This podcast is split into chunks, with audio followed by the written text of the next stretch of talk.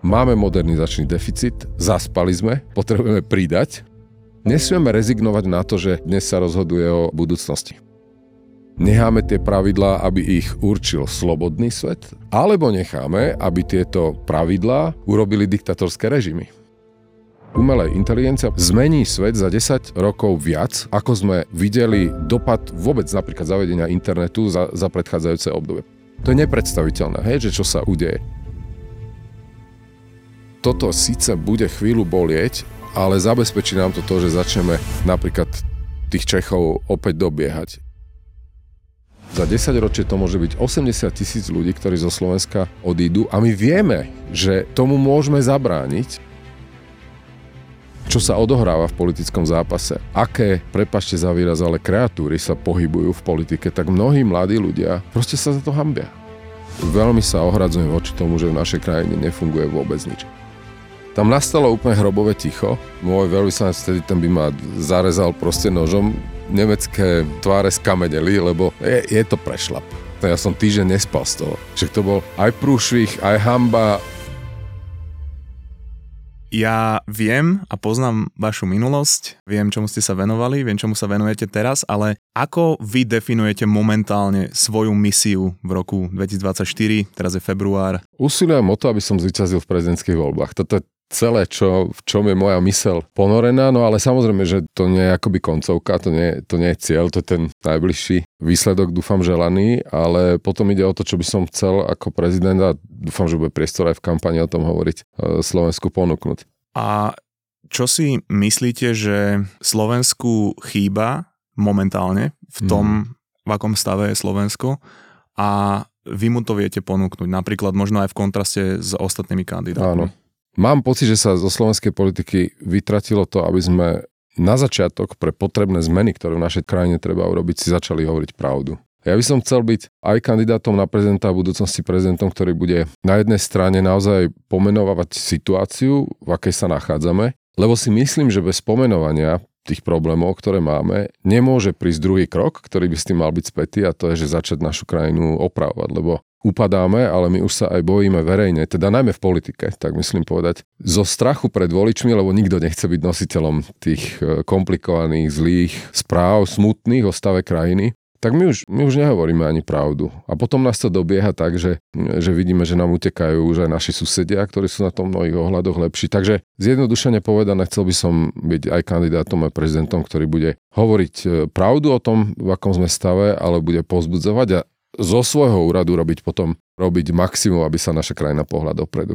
A máte pocit, že ostatní kandidáti možno nemajú takúto víziu a takýto vzťah s pravdou, čo sa týka akože politiky? Mám, a... uh, mám ten pocit u ostatných kandidátov, ale to je vôbec uh, obraz obraz slovenskej politiky. Keď si zoberiete, tak dnes je založená politika komunikácia s občanom najmä na tom, že čo ti dám, čo ti poskytnem. Aj dnes nechcem príliš politizovať, ale aj, to, že 100 dní vlády bolo vlastne 100 dní toho, že čo ti, čo ti dal štát. Čak to je strašne dôležité dať zraniteľným skupinám. Ale by som sa veľmi tešil, aby sme, aby sme hovorili o tom, že čo naozaj treba spraviť, aby ten koláč, ktorý rozdeľujeme, lebo o toto ide pri správovaní štátu, okrem iných vecí, aby ten koláč rastol. Lebo ten koláč je buď rovnaký, alebo je stále menší a my stále hovoríme, bez toho, aby sme hovorili pravdu, že ten koláč treba začať trošku piecť, aby bol, aby bol väčší, aby, aby nabobtnal nejakým spôsobom a toto, toto sa z politiky vytráca a myslím si, že to platí aj o prezidentských voľbách, veď ešte nevieme, že kandidáti sa ešte veľmi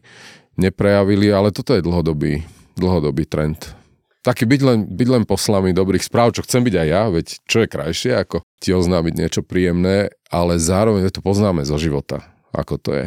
Musíme si, musíme si povedať, či na to máme, tak ako si to hovoríme v rodinách, hej, že, že či máme na, na prevádzku ako, ako nejaká spoločná domácnosť e, alebo nie. Musíme si povedať, prečo mladí ľudia majú komplikovaný vzťah krajine, k Ukrajine až tak, že prvá vec, na ktorú myslia, keď, e, keď skončia školu, je, že, že či odídu. Ja to dneska cítim po, po Slovensku, keď chodím. Tak poďme o tomto si povedať pravdu. To, to nie je sa ešte viac ubíjať, ale poďme sa zomknúť okolo tej reálnej situácie, v ktorej žijeme. Ja som mal v živote takého človeka, ktorý bol veľmi charizmatický a vždy, keď sme sa bavili o nejakých možnostiach do budúcnosti, tak ma vedel presvedčiť o tom, že toto je tá správna cesta, ktorou by som mal ísť a povedal mi, čo všetko bude možné a čo všetko dosiahneme a nedosiahneme. A viackrát som sa sklamal v tomto ohľade. A napriek tomu vždy, keď som sa s ním stretol, tak eh, ma dokázal presvedčiť, samozrejme do určitého bodu. A mne to prípada tak, že, že vlastne je to podobné eh, v tej politike na Slovensku, že je jednoduché svojou charizmou presvedčiť národ o tom, čo všetko môžeme urobiť a kde všade budeme, ale na druhej strane mám ja ľudí v živote, ktorí mi hovoria veci, ktoré potrebujem počuť a neviem ich možno v, to, v ten moment ani prijať, pretože nepočúva sa mi to dobre, ale je to jednoducho pravda. Ale v ten moment, kedy to počujem, to nie je pre mňa ako pozitívne. A Mňa by teda zaujímalo, že ja viem, že v teórii my potrebujeme počúvať akože aj tú realitu, aj to, čo okolo toho robiť, ale keď tu máme, povedzme, že teraz sa bavíme o prezidentských mm. voľbách, niekoľko kandidátov, ktorí robia presne toto, že povedia, čo všetko bude a, a čo všetko oni dokážu dať tomu Slovensku Môže jeden kandidát, ktorý bude práve hovoriť aj to, čo sa možno nepočúva dobre, viesť tie voľby, že, že môže súťažiť, keď tí ostatní majú úplne inú stratégiu? No, myslím si, že môže, aspoň také moje vnútorné presvedčenie a nastavenie. A nakoniec rozhodnú ľudia. Nakoniec rozhodnú ľudia, či uh, uveria kandidátom, ktorí dokonca, dokonca už v momente, kedy hovoria o tom, čo všetko urobia, vedia, že to nie je reálne. Ja neviem, o čom e, budú hovoriť e, ďalší kandidáti, ale možno budú slúbovať dobudovanie diálnic a jedno s druhým. Ja, ja chcem pre ľuďmi byť maximálne úprimný a povedať, že prezident tieto veci nenapraví. A keď chodím po Slovensku, po mestách, tak hovorím, ja som nedotiahnem na východ diálnicu. Ale ak nebude v politike v najvyšších štátnych funkciách, v tomto prípade v úrade prezidenta, nikto, kto alebo ak vytesíme z politiky to, že naša krajina potrebuje vážnu modernizáciu, lebo v nej zaostávame. A teraz čo je to modernizácia? No modernizácia je to, v akom stave je zdravotníctvo. Modernizácia je to, že, že deti nemajú proste, nemajú telocvične, nemajú infraštruktúru, aby sa mohli... Roz... Chápete, že toto už je úplne takmer vytesnené, vytesnené z politiky a to, to slovo v politike, ktoré podľa by malo mať váhu, má, má obrovský význam v tom, aby sme ľuďom hovorili, opakujem sa, ale som o tom presvedčený, že proste čo treba urobiť s krajinou. A keď to, teraz sa bavíme o prezidentských voľbách, že keď to napríklad robí vláda, tak ja som pripravený tej vláde, akákoľvek bude, aj terajšia vláda, hovorím to otvorene. Keď budem vidieť, že tá vláda niečo v tej veci robí, tak ja budem aj spolupracovať a budem aj tú vládu podporovať. Napríklad aj vo vysvetlení tých zložitých a ťažkých vecí, ktoré musíme urobiť. Ale zároveň Zároveň nemôžeme rezignovať na to, aby prezident bol len ceremoniálna funkcia, aby nehovoril napríklad o modernizácii štátu, o dobudovaní štátu, ktorý vidíme, že nefunguje, najmä v krízach. Takže prezident má kompetencie, oni sú relatívne limitované a menšie, ako je to v prípade vlády, ale stále má politický priestor, stále s tým prezidentom môže byť spojená nejaká myšlienka nejaká vízia. Ja, ja chcem napríklad hovoriť aj o takých veciach, že musíme oveľa viac našu krajinu vo svete prezentovať cez kultúru. Toto sa, ja, ja som sa to snažil robiť a mám s, tým, mám s tým tie najlepšie skúsenosti, ako dokážeme svet e, zaujať našou kultúrou, ale toto sa, toto sa úplne vytráca von a to nie sú, to nie sú maličkosti v princípe. Takže prezident, ktorý hľadá priestor pre seba a pre krajinu, všade tam proste, kde môže, aj, aj mimo tých kompetencií, ktoré sú tak pevne napísané. Ja som o tom hlboko presvedčený, že netreba mať len okolo seba ľudí, ktorí budú hovoriť, ako je všetko úžasné a fantastické, lebo... Yes, no. no, ako, ako sa veľakrát ukázalo v praxi, tak e, veľa firiem, a tu sa bavíme o obrovských korporátoch, zhorali na tom, alebo obrovských gigantoch, že ten zakladateľ po tej ceste mal takýchto ľudí, ale postupne ich odstraňoval, pretože sa to nedobre počúvalo s tým, ako rástla firma, rástlo jeho ego. A keď sa ocitla firma v bode, že vlastne mu nemal kto naokolo povedať pravdu, tak e, vtedy sa tá firma potopila, alebo musela vymeniť majiteľa, hej? Je to tak a ja vám môžem zazdieľať aj jednu vec, že aj, aj mnoho ľudí, s ktorými ja dnes spolupracujem, mám, mám výborných e, ľudí, ktorí mi radia, hej? Tak veľmi často som aj ja vystavený do situácie, že vieš čo, ale keď si s ľuďmi, tak menej hovor o, o akoby tú do naha vyzlečenú pravdu, lebo to sa zle počúva. Ľudia, ľudia radšej počúvajú e, pozitívne veci. Ale v tomto budem asi trošku, trošku tvrdohlavý, lebo potrebujeme tak trošku zatriasť so sebou na, na Slovensku. A to ešte raz nie preto, aby som ja, ja o všetkom hovoril, že je zlé a že proste sa to tu rozpadáva, veď ja som 30 rokov robil pre štát a ja viem veľmi dobre, kde sme začali Slovensko robilo obrovský, obrovský pokrok v tom, že máme štát, ktorý vznikol pred viac za 30 rokmi. Ale viete, že tak ako život, tak aj, tak aj politika, veď to je, to je neustála zmena. Hej? To je vlastne manažovaná zmena, keby som to takto mal celé povedať. Ale len je to potom naozaj o odvahe a je to také patetické, ale myslím si, že by sme nemali, nemali prestať myslieť alebo zamýšľať sa nad, nad budúcnosťou, lebo o nej sa rozhoduje vlastne práve teraz.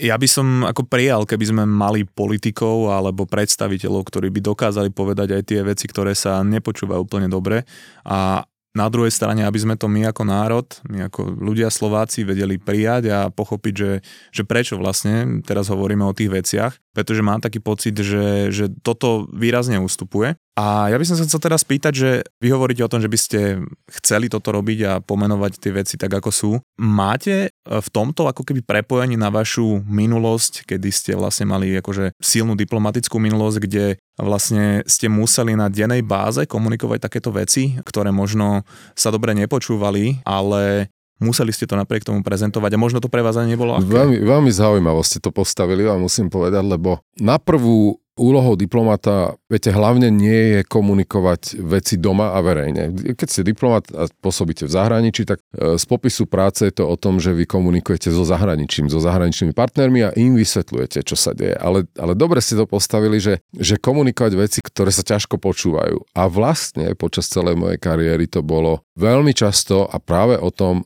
v tom, že vy musíte ako diplomat odkomunikovať veci aj smerom domov, to znamená akoby svojim politickým predstaviteľom, lebo, lebo úlohou diplomata je povedať domov, čo sa deje v tej krajine, kde pôsobíte a povedať vašim predstaveným doma, ministrovi zahraničných vecí, premiérovi a ďalším, že no, tak keď chceme tu dosiahnuť toto, tak musíme urobiť toto. A premením to na drobné teraz, že v 90.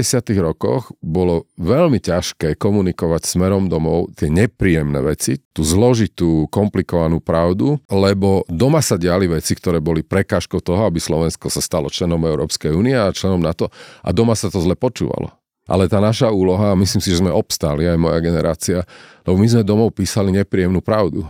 My sme písali vtedy predsedovi vlády, Vladimirovi Mečiarovi a vedeniu politickému, keď budete robiť toto, tak Slovenská republika sa nedostane do Európskej únie, nedostane sa do NATO. A bolo vtedy na, vlastne na vás, máte voľbu, že či tú situáciu, ktorej čelíte a ktoré môže mať fatálne dôsledky, že či ju prikrášlite, alebo ju napíšete pravdivo. A mne sa zdá, že moja generácia v tej situácii obstála, lebo sme písali domoveci, ktoré sa čítali zle, ale boli pravdivé. Tak to, toto ste mi celkom dobre, dobre nahrali v tom, že ako komunikovať e, vlastne veci, ktoré sa nepočúvajú a nečítajú dobre. No lebo ja si myslím, že to je, alebo že to bude v prípade, povedzme, že by ste vydali voľby, veľkou súčasťou toho prezidentského mandátu, že vlastne e, je tam veľa vecí, ktoré sa navzájom doplňujú a prelínajú. Preto som sa chcel spýtať, že či tam je práve nejaká skúsenosť aj v tomto, a vlastne, e, dobre, toto sa bavíme o akože naozaj veľké veci, že proste Slovensko, či by malo vstúpiť do uh, Európskej únie, alebo zároveň aj do, do NATO. Hej? Ale tam sme zlyhali. Rok, v roku 1997 vy, si, vy ste proste neboli na svete, ale my sme to zažívali. V 97 už som bol, ale mal som, mal som 3 roky. No dobre, no, ale teda táto generácia, proste, ale, ale tam bolo zlyhanie, pretože, pretože my sme vypadli z toho prvého kola 90. práve 7. roku, ten vlak nám ušiel, práve preto, čo sa dialo doma a napriek tomu, že sme, my, ktorí sme pôsobili v zahraničí a v, tom, v tej dobe napríklad v Nemecku, sme písali doma, ale, ale halo, keď bude pokračovať táto domáca situácia, tieto problémy s demokraciou, tak proste z toho vypadneme. Čiže ja tú skúsenosť mám úplne, úplne autentickú. A teda, môžem povedať, nebola jediná. Hej, to môžem, môžem dať ďalšie príklady, kedy sme domov písali niečo, čo sa nečítalo dobre, keď napríklad keď, e, bol, keď sa zachraňovalo euro, to už si budete pamätať, hej, po roku 2009, finančná kríza. A viete, doma bola situácia, že tu bola kontroverzia okolo eurovalu, ja som bol vtedy veľvyslanec pri EÚ a písali sme domov veci tak aké sú, že sa proste celá Európa pozerala na Slovensko, lebo tu bol veľký odpor voči tomu, aby, aby sme boli súčasťou pomoci vtedy Grécku. No, ukázalo sa takisto, že, že tie veci, ktoré sme písali, dnes, dnes to už vieme, samozrejme, že boli dôležité a boli pravdivé. Tak akože toto si beriem z môjho diplomatického pôsobenia aj do toho, čo usilujem a čo by som chcel ako prezident, prezident robiť. A napriek tomu by ste to dnes urobili rovnako? Keď sa na to pozeráte, čo zapričinili ako keby tie rozhodnutia alebo tieto zlyhania, urobili by ste to rovnako? Že Viete čo, urobil, by... urobil, urobil, ale aj politická skúsenosť, aj uvedomenie si toho, že ľuďom na to, aby sme urobili nepopulárne opatrenia, samozrejme musíme najprv si povedať pravdu. Hej, to je ako keď e, sa necítiš dobre, no tak prvá vec je, že si stanovíš diagnózu. Proste tam sa nedá okolo toho. Lekár ti napíše, že, že jak to je s tebou a to je základ toho, že sa z toho dostaneš. Hej. No ale tu chcem povedať, že okrem toho, aby sme hovorili pravdu, je úlohou politiky aj pozbudenie a ukázanie východiska e, nejakého. Takže to je minca, ktorá má dve strany. Tá jedna je popis reality, kde sme a tá druhá má podobu nejakej cesty a toho, že politika vlastne prevedie spoločnosť pre tie nevyhnutné zmeny. A teraz, viete, my sa rozprávame len o tom, že, že doma čo funguje, čo nefunguje, čo treba zmeniť a čo ja chcem hovoriť ako pravdu. No ale my si zoberme, že čo sa deje vo svete. A teraz nemyslím na nemyslím len na konflikty vo svete a túto vojnu v e, susedstve, ale v akom obrovskom technologickom pokroku sa my nachádzame. Už teraz, keď sa rozprávame a poviem to tak, že o rok bude svet vyzerať ináč, keď sa pozrite na také fenomény, ako je napríklad umelá, umelá inteligencia. Ja to čítam e, s veľkým záujmom, lebo máme 10-12 rokov na to, aby sme nejakým spôsobom tento priestor regulovali, lebo potom si tie podmienky fungovania nareguluje sama umelá inteligencia. A prečo to hovorím? No, Slovensko z tohto nie je vonku. To je ďalší problém, deficit slovenskej politiky je, že my o takýchto veciach, ktoré formujú svet, že o tom už slovenská politika vôbec nerozpráva. A mne sa stalo, že ja som mal také jedno alebo dve vystúpenia a moji známi aj odozva bola taká, že ešte o tom nehovor. To nikoho nezaujíma. Si myslím, že úlohou politiky je dokonca hovoriť aj o veciach, ktoré, áno, bežný človek v Ružomberku a ja neviem kde všade, v Banskej Bystrici, keď som ja rodák na ulici, že ich to nezaujíma. Ale politikov to zaujímať musí, ak chcú byť zodpovední. A to bola moja veľká výčitka. Či, a to, ja si to pamätám z obdobia, kedy boli prezidentské voľby v Amerike medzi Donaldom Trumpom a Hillary Clintonovou sa rozhodovalo, že aké sa tam riešili témy. A vtedy sa vlastne tie voľby zvrhli na to, že tie témy neboli definované tým, čo naozaj akože tá americká spoločnosť potrebuje, ale to boli vymyslené témy, či už e, z hlavy Donalda Trumpa, alebo témy, ktoré možno nafúkli aj médiá a novinári, ale tam absolútne nebolo adresované nič z toho. A teraz, e, keď sa pozrieme rok dozadu, rok 2023, slovenské voľby, tak zase tam sa vrátili témy, ktoré sú absolútne neaktuálne. A ja som mal vyslovene z toho pocit, že napríklad migrácia, dobre, že je to téma, ktorá je dôležitá, ale že či je tak dôležitá, aby musela rámcovať, že celé voľby, hej, že keď sa pozriem na 2022, 2021, 20, nebola to tak silná téma. A nebolo to niečo, čo by sa na Slovensku až tak riešilo. A zároveň toto, čo ste práve pomenovali, že umelá inteligencia, no to je podľa mňa jedna z najväčších víziev, ktorou sa budeme musieť zaoberať. Nie, nie že následujúce roky, ale už teraz, pretože my sme jasne zlyhali v regulácii algoritmov na sociálnych sieťach, ktoré už teraz máme na to dáta a vieme, že pôsobia zle na mentálne zdravie každého človeka a Umelá inteligencia na druhej strane je niečo, čo sa samé dokáže zlepšovať oveľa väčšou rýchlosťou a tam tá regulácia bude musieť nastať ešte skôr. A my sme ju dokonca ešte nevedeli dotiahnuť ani pri algoritmoch a nezaznelo o tomto ani slovíčko pri a, parlamentných a, voľbách. Aj, aj vám ďakujem za to, že, že teda tomu venujeme dve minúty, lebo naozaj v tom mojom prejave, že, že miesto Slovenska vo svete, ja som mal taký prejav. A jedna pasáž je tam venovaná tomu, že fenomén umelej inteligencie alebo technológia zmení svet za 10 rokov viac, ako sme videli dopad vôbec napríklad zavedenia internetu za, za predchádzajúce obdobie. Proste to je, to je nepredstaviteľné, hej, že čo sa udeje. A teraz mne nejde o to, aby sme na Slovensku viedli v nedelných politických diskusných reláciách proste dišputu o, o umelej inteligencii. Ale ide o to, aby sme vôbec túto tému nejako vniesli do spoločnosti a aby politici ak chcete, politická elita si bola vedoma toho, že Slovensko z tohto neujde. Že napríklad tie riešenia, ktoré sú, aj okolo umelej inteligencie, môžu byť urobené len vo väčšom celku. A teraz sa dostávam k tomu, že necháme tie pravidlá, aby ich určil slobodný svet, a teda demokracie, a teda to, čo nazývame politický západ, alebo necháme, aby tieto pravidlá fungovania a regulácie umelej inteligencie urobili diktatorské režimy. Hej? Alebo komunistické režimy. Napríklad Čína. Hej? A tu ide o to, že Slovensko je úplne integrálnou súčasťou tohto, tohto slobodného sveta a je v našom záujme, aby tento slobodný svet a Slovensko k tomu prispievalo, dokázal takýto fenomén, ktorý zmení naše životy o 10-12 rokov, nejakým spôsobom uregulovať. O toto ide. A toto je, toto ja si myslím, že je povinnosťou politiky. Isté, to neprináša emócie. Na tom nevyhráme voľby. Ale stačí, keď to politici budú mať vo, vo, vo vlastných hlavách, že niečo takéto je tu nevyhnutné. Ale ja si naopak myslím, že to je jedna z najväčších nevyhnutností, pretože dobre, neprináša to emócie.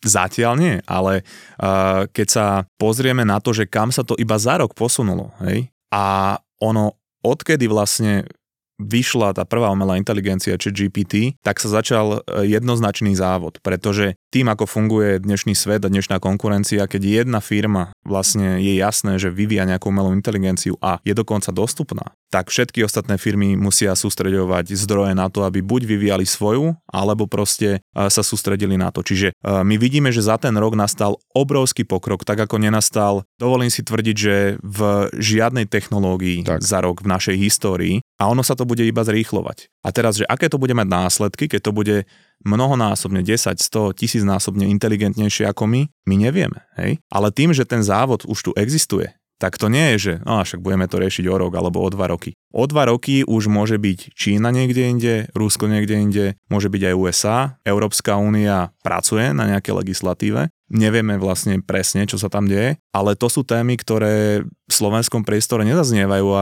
ja iba poviem takú akože metaforu, ktorá bola veľmi prehnaná, ale mne sa veľmi páčila, že, že predstavme si, že psi by vymysleli ľudí na to, aby si zlepšili život, hej, že v zásade by to bolo pre nich celkom dobré, hej, lebo my im dávame jedlo a staráme sa o nich a oni vlastne nemusia nič robiť, ale my sme oveľa inteligentnejšie než tie psy a keď pes pozera na mňa, ako robím za počítačom, tak on netuší, čo robím. On nechápe konceptu toho, že ja tam niečo ťukám. Čiže on v jeho schopnostiach nie je e, to pochopiť. Hej. Ale keby teraz prišiel vírus na svet. Hej? A, a teraz my ľudia vieme, že ten vírus môžu roznášať iba psi a že proste ten vírus je pre nás smrteľný. Tak my by sme veľmi dlho neváhali, kým by sme začali tých psov utrácať, ale oni by nikdy nevedeli, že, že prečo sme to urobili, čo sa vlastne stalo. A Teraz my sme v tej pozícii toho psa a máme tu pred sebou niečo, čo môže byť ešte viac inteligentnejšie, ako sme my od toho psa. A to je len jedno z rizik, hej, akože tu teraz hovorím nadnesene.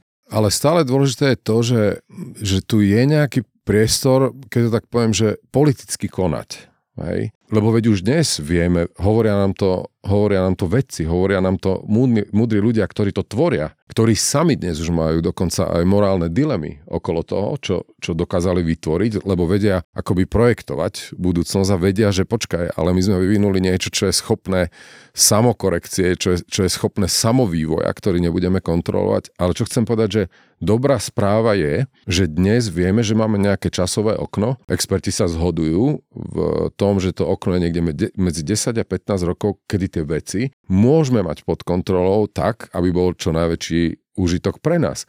A tu je to, tu je to tak, že to, to je umelá inteligencia. Hej, že problém, ktorý je komplexný, ktorý je komplikovaný, ktorý je technologický. No ale ja sa vraciam smerom domov. A teraz, my vieme, že keď dnes neurobí Slovenská republika niektoré kroky, ktoré sa týkajú od udržateľnosti verejných financií, od udržateľnosti nášho dôchodkového systému, od toho, ako bude vyzerať naše zdravotníctvo. Tak my s istotou vieme, že v priebehu desiatich rokov, najbližších desiatich rokov nám zase odíde každý rok 6 až 8 tisíc talentov, tak si to vynásobte že ja neviem, za 10 ročie to môže byť 80 tisíc ľudí, ktorí zo Slovenska, e, zo Slovenska odídu a my vieme, že tomu môžeme zabrániť, že to nemusí byť o 10 rokov, ale konať musíme dnes. No a to sa dostávam oblúkom k tomu, čo e, ešte raz prezident nepostaví e, diálnice, ani nezmodernizuje železnice, ani zdravotníctvo, ale veď už to, že my sa dneska spolu o tom rozprávame a že zasiahneme nejaké, nejaké publikum, tak to dostávame do priestoru, že úlohou politiky by malo byť e, rozprávať o veciach, ktoré sú, ktoré sú dôležité aj pre budúcnosť. Nesmieme rezignovať na to, že dnes sa rozhoduje o budúcnosti, lebo ja to vnímam aj ako súčasť mojej misie, na ktorú ste sa pýtali v prvej vete, že, že treba myslieť na, na mladú generáciu, lebo, lebo ja tým myslím na seba. Ja ešte ja mám 60 rokov tohto roku, ale ja myslím na seba tým, že myslím na mladých ľudí. No a my vieme, že vlastne obrovské množstvo z tých ľudí, ktorí odchádzajú, sú kvalifikovaní. Sú to ľudia, ktorých by Slovensko potrebovalo. Ja boli tu Samozrejme, e, také reči po voľbách, keď zase vyhral e, Smer, že, že už sa to tu neoplatí a že, že proste čo na Slovensku. Tak ja na jednej strane chápem tých ľudí, že už to je také zúfalstvo, hej, že, že, že čo teraz ďalej, ale na druhej strane si hovorím, že je jednoduché to vzdať a odísť, ale že, že teraz kto teda zmení ten smer akože toho Slovenska? Ja poznám ľudí, ktorí odišli do zahraničia, žili tam proste dlhé roky, ale tie korene na tom Slovensku sú tak hlboko, že oni sa tam nakoniec vrátia. A tým, že na tých 10, 15, 20 rokov odídu, tomu iba uškodia. Veľa sa stretávam s mladými ľuďmi a, a veľa sa ma aj oni sami pýtajú, že čo máme robiť a prečo by sme tu mali zostať. A zase, také typicky politické je, že ja budem teraz pozbudzovať mladých ľudí a, alebo hovoriť im do svedomia a nesmiete zlomiť palicu nad vlastnou krajinou, aj vy máte nejakú väzbu a to proste, hej. A ja hovorím, ja hovorím, nie, chodte do sveta.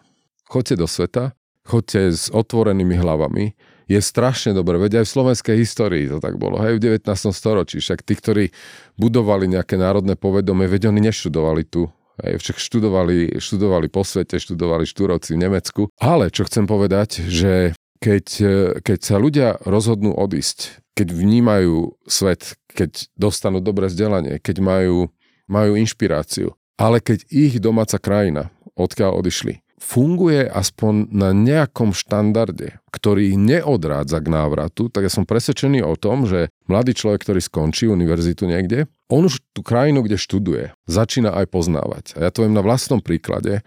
Chcem aj tu povedať, že, že až vonku, a ja som teda žil len v západnom svete, kde som slúžil. Vo Šajčiasku, v Nemecku, v Belgicku, v Spojených štátoch. Až vonku si potom človek začne uvedomovať, že prečo je Slovensko dobrým miestom na život. To teraz pri mojom kritickom nastavení toho, čo nefunguje, e, nech neznie ako prázdna reklama, ale my sme krajina, ktorá má dobrú polohu, to nie je málo. My sme krajina, ktorá je bezpečná. My sme krajina stále, kde aj klimatické podmienky sú ešte nejakým spôsobom udržateľné. My sme krajina, žil som v Nemecku, žil som v Spojených štátoch, napríklad e, niektoré služby, ktoré na Slovensku sú, my si ani neuvedomujeme, ako dobre napríklad fungujú služby v bankovníctve.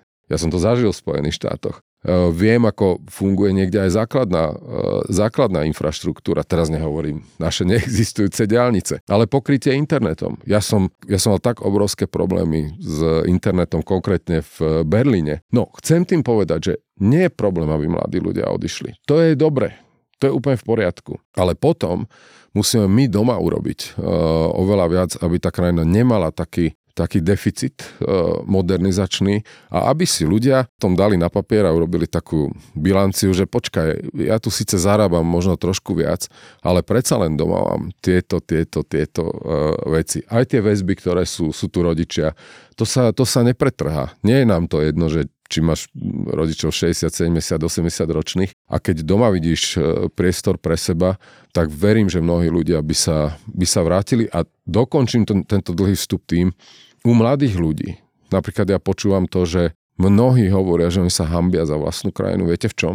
Nie v tých veciach, ktoré zdravotníctvo a tak ďalej. Hambia sa za tú katastrofálnu úroveň politickej kultúry. Keď vidia, čo sa deje, keď vidia, čo sa odohráva v politickom zápase, aké, prepašte za výraz, ale kreatúry sa pohybujú v politike, tak mnohí mladí ľudia proste sa za to hambia. A ja si myslím, že tu sa dá veľa odstrániť a veľmi rýchle.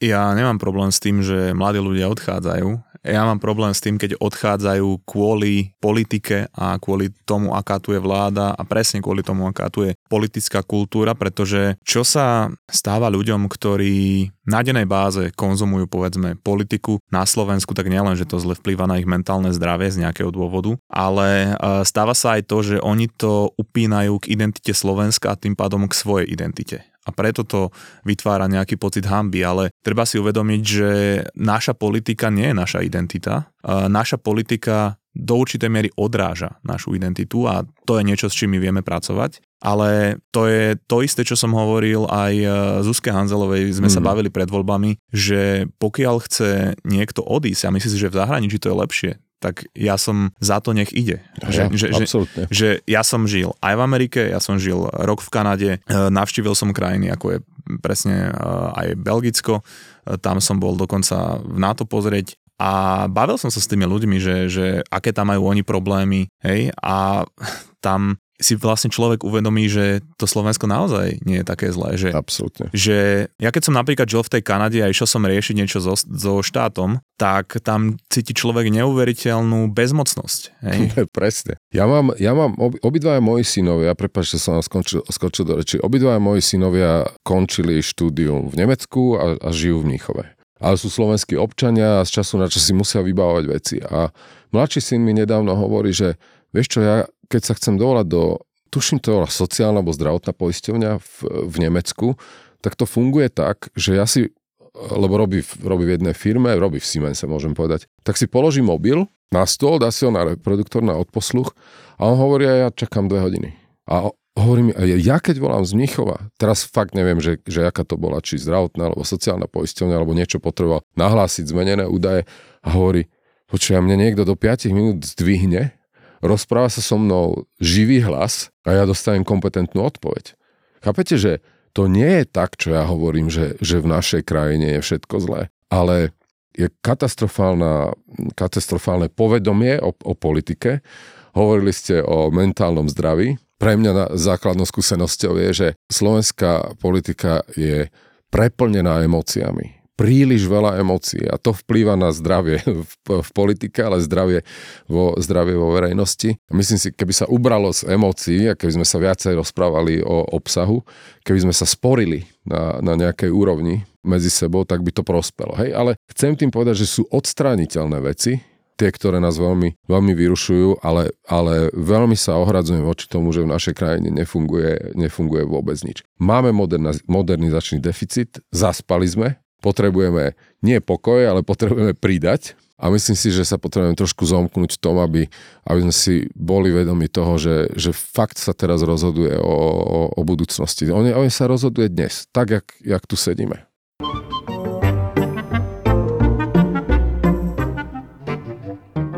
Ja vždy hovorím, že ak sa chceš mať na Slovensku mentálne dobre, tak nemôžeš na dennej báze sledovať našu politiku. Samozrejme je treba byť informovaný o dianí v našej krajine a zahraničí, ale dôležité je, že z objektívneho spravodajstva. No a preto tu mám pre teba deal, ktorý sa nebude opakovať, pretože hospodárske noviny alebo hnonline.sk má práve ročné predplatné so skoro 60% zľavou za 49,90. Čítaj objektívne spravodajstvo a pozri hnonline.sk alebo odkaz v popise epizódy.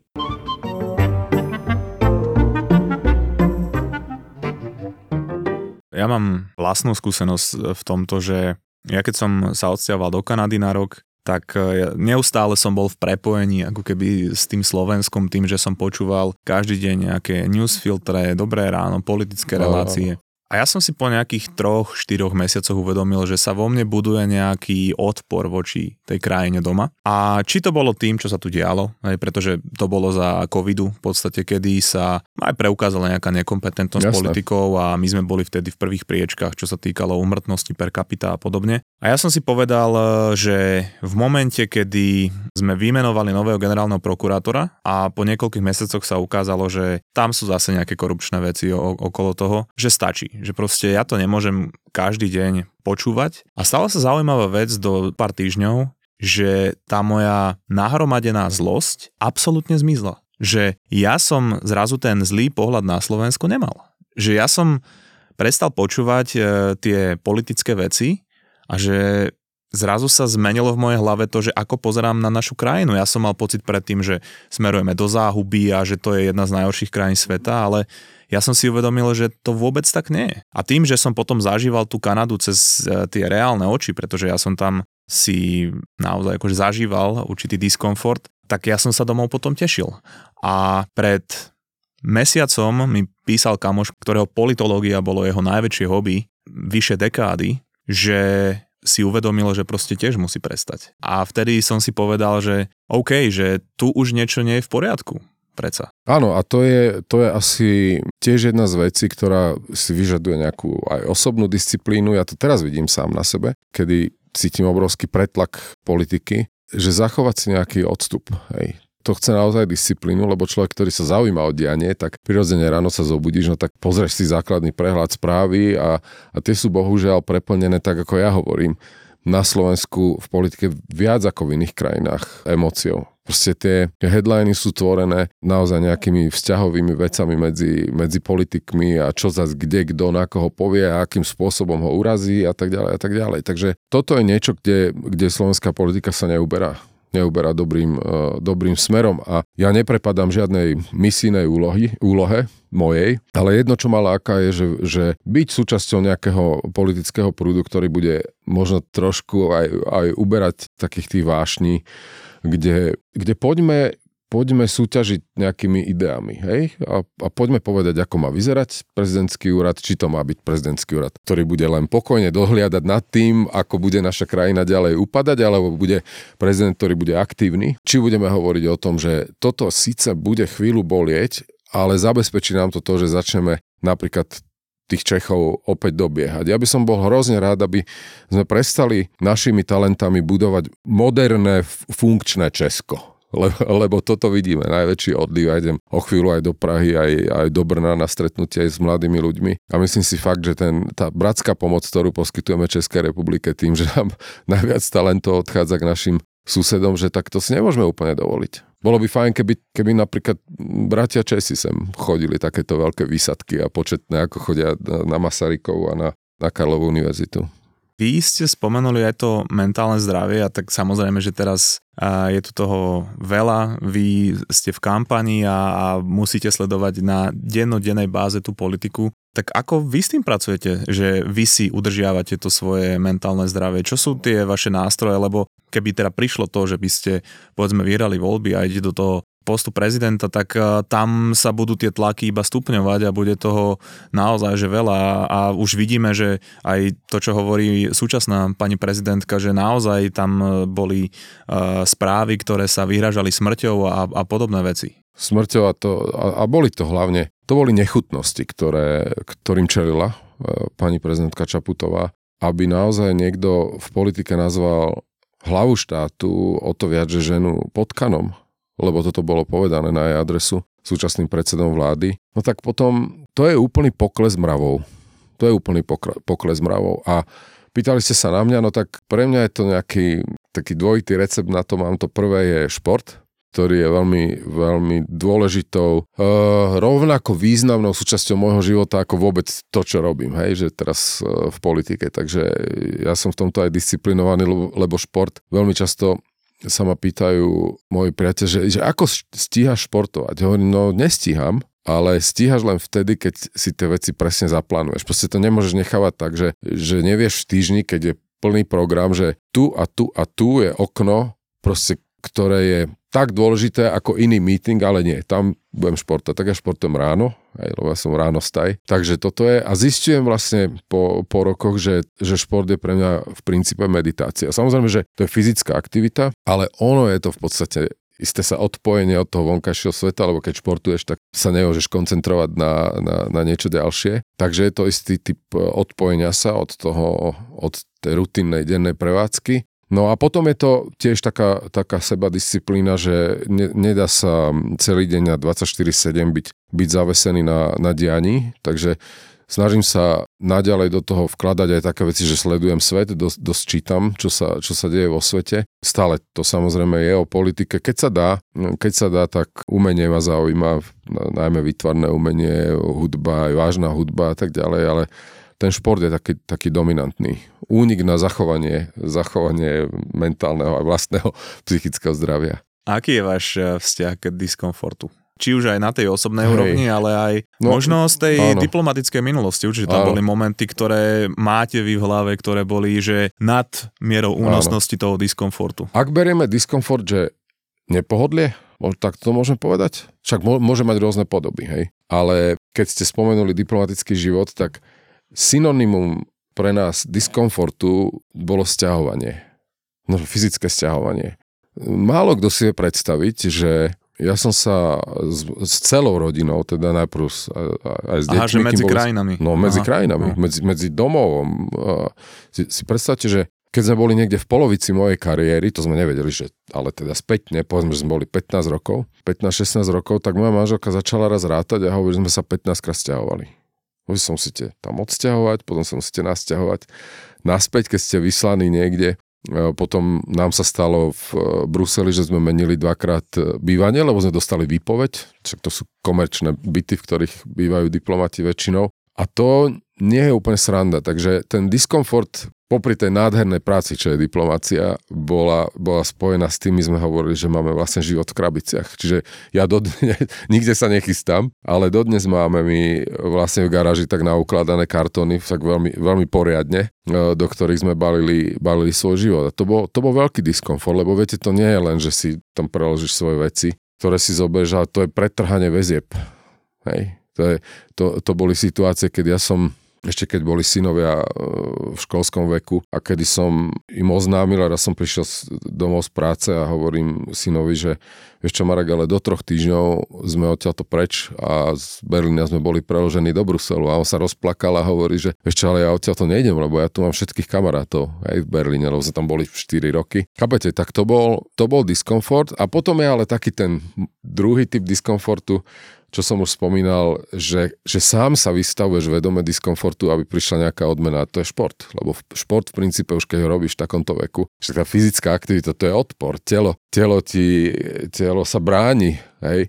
Ja okrem iného napríklad chodím, chodím šlapať na lyže a chodím skoro ráno a to je hrozné. Vonku je minus 10, je tma o 5 stávaš, obliekaš sa do tých hrozných vecí a nadávaš si celý čas, že, že na čo mi je toto dobre. Hej. No ale potom po troch hodinách niekde vylezieš, dáš si tam hore kávu alebo čaj a proste tá, tá odmena za vedomý diskomfort je niečo, čo si hlava zapamätá a ono to chce znovu.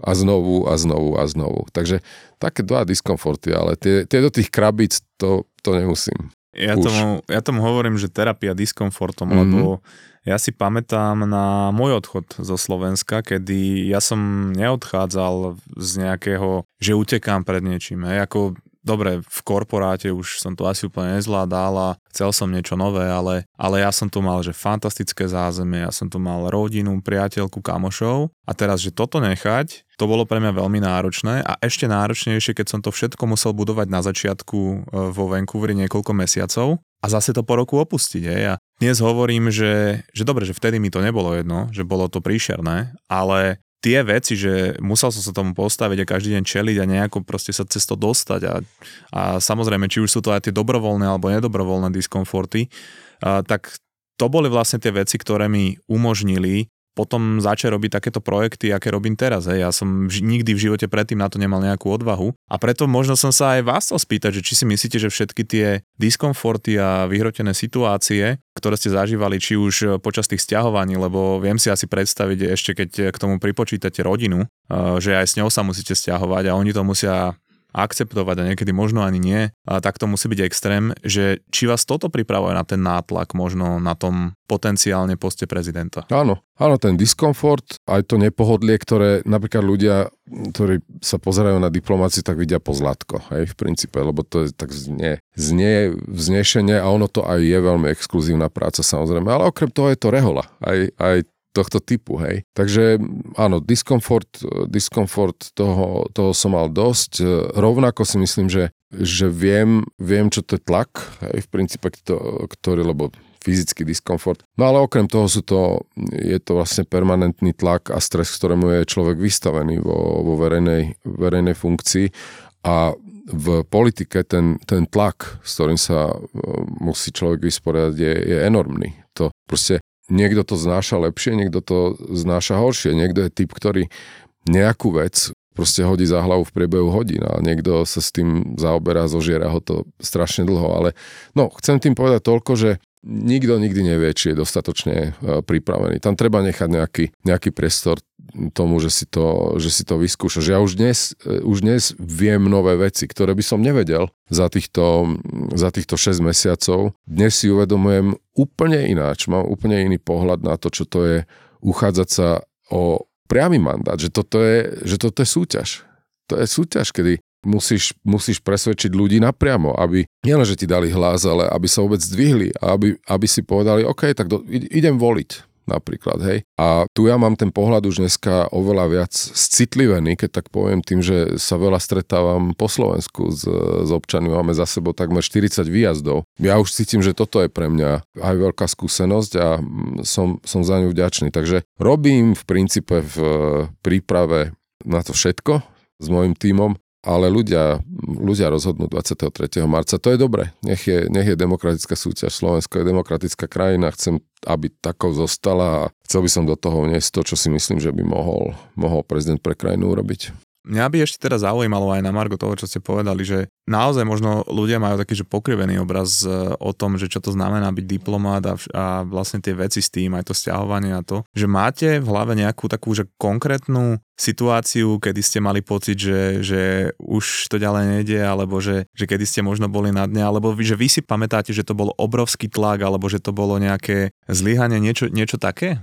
Ne, nevedel by som to nazvať e, zlyhaním. Takto tých rôznych príhod a, príhod a momentálnych situácií bolo strašne veľa, ale to ani nie, nie je to zlyhanie, ale môžem teda povedať jednu vec, ktorá sa mi stala úplne v takých tých e, elevských, učňovských časoch. A odtedy viem, že dôležité nie je len, že čo povieš, ale aj kedy povieš a kedy je úplne najdôležitejšie nepovedať vôbec nič. No a mne sa stalo toto, že to som bol asi rok prvýkrát e, vyslaný v Nemecku, v Bone ešte. A... Inak to je dobrá taktika aj vo vzťahu.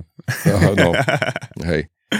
A čiže dajme tomu, že to bolo 1994 No a vtedy, vtedy prišiel na, na rokovanie do Bonu minister zahraničných vecí Eduard Kukan, jeho protiažkom bol minister zahraničných vecí Nemecka. A keď, keď vidíte na diplomatických rokovaniach na jednej strane stola, tak v strede je teda ten, ten hlavný, v tomto prípade minister zahraničných vecí Eduard Kukan. A čím ďalej od neho, na jednu alebo na druhú stranu, tak tým je ten človek akoby juniornejší. No a keďže ja som bol diplomatický elev, tak som sedel úplne že na kraji. A oni spolu rozprávali, Eduard Kuka, nemecký minister zahraničných vecí a mne sa stala taká vec, že predstavte si, že uprostred ich rozhovoru oni zabratí do niečoho a ja som nemal lepší nápad, ako sa proste ani nie, že prihlásil, ja som, ja som skočil do reče, ja som začal niečo proste dovysvetľovávať, akoby a ešte dokonca tej, tej nemeckej strane. On proste niečo povedal, nemecký minister zahraničných vecí a vy, ktorí ste 5., 6. úplne na tom druhom konci a vašou úlohou je jedno jediné, byť ticho, počúvať a zapisovať od slova do slova. A ja som položil pero a som takto pozeral na nich Hovorím, že to je strašne zaujímavé, čo hovorí. Ale on to nedotiahol úplne do konca, ten nemecký minister zahraničných vecí. Tak ja som im skočil proste do, do reči tým dvom a tam nastalo úplne hrobové ticho môj veľvyslanec vtedy ten by ma zarezal proste nožom. Eduard Kukan z jeho, z jeho gráciou sa, sa len oprel a sa tak usmial, že čo to tu tento bažant vystrája. Tie nemecké, nemecké tváre skameneli, lebo je, je to prešlap. No tak odvtedy odtedy aj to vidím, keď som potom ja mal mladých diplomatov, keď som bol minister zahraničných vecí, tak tiež som videl, že sem tam proste mali pocit, že musia vstúpiť do rozhovoru, ale teda odtedy si pamätám, že nie len čo povieš, nielen kedy povieš, ale kedy treba byť ticho.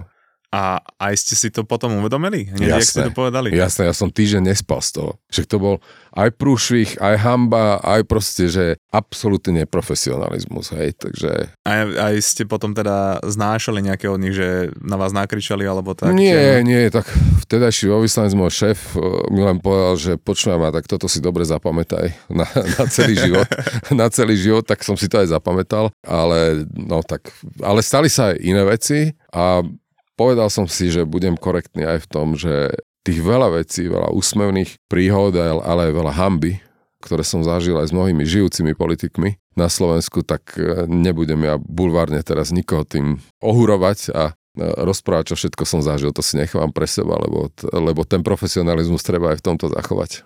Bonusovú časť rozhovoru s Ivanom Korčokom, ktorá sa nám nedala do finálneho strihu, nájdeš v prémium sekcii v aplikácii Toldo mozgovej atletike, kde dávame každý týždeň nejaké buď bonusové epizódy, alebo bonusové časti z rozhovorov. Je tam celý archív bonusových epizód a rozhovorov, či už s vedátorom, s Milanom Bezmapy, alebo webináre, ktoré nenájdeš nikde inde za malý mesačný poplatok, tým, že si odpustíš nejaké stračatelové frappuccino alebo niečo podobné a umožníš nám tým venovať sa mozgovej atletike naplno. Odkaz na naše toldo je v popise epizódy.